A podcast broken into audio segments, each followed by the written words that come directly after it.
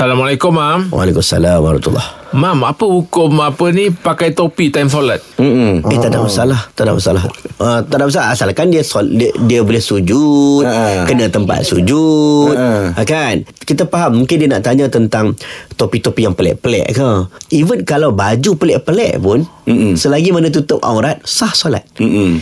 Hukum Contohlah saya tanya Contoh Apa hukum lelaki pakai gelang emas Ketika solat. Sah solat. Sah solat. Okey. Tetapi Pakai gelang emas Itu haram. Ah. Boleh faham? Dia ada beza ada beza Dua benda yang berbeza Kalau dia pakai topi Itu topi yang diharamkan Tak tahulah Saya tak tahulah topi apa jenis Ah. diharamkan Topi tu ada rupa paras Topi Tasyabuh dengan agama lain Okey. Pakaian padri ke apa ke ha, Topi tu haram Tetapi Solatnya sah tak? Ah, Solatnya sah. sah. Tapi kalau pakai cap tu Nak sujud tak boleh Kena pusing belakang Betul. Pasal nak kena dahi ni, Imam, kan? ha. Ah. Kau nak pakai helmet pula Lepas tu semayang kau buka lah helmet Ah, Ya, kau dah tu kenapa lah. pula pakai helmet tu?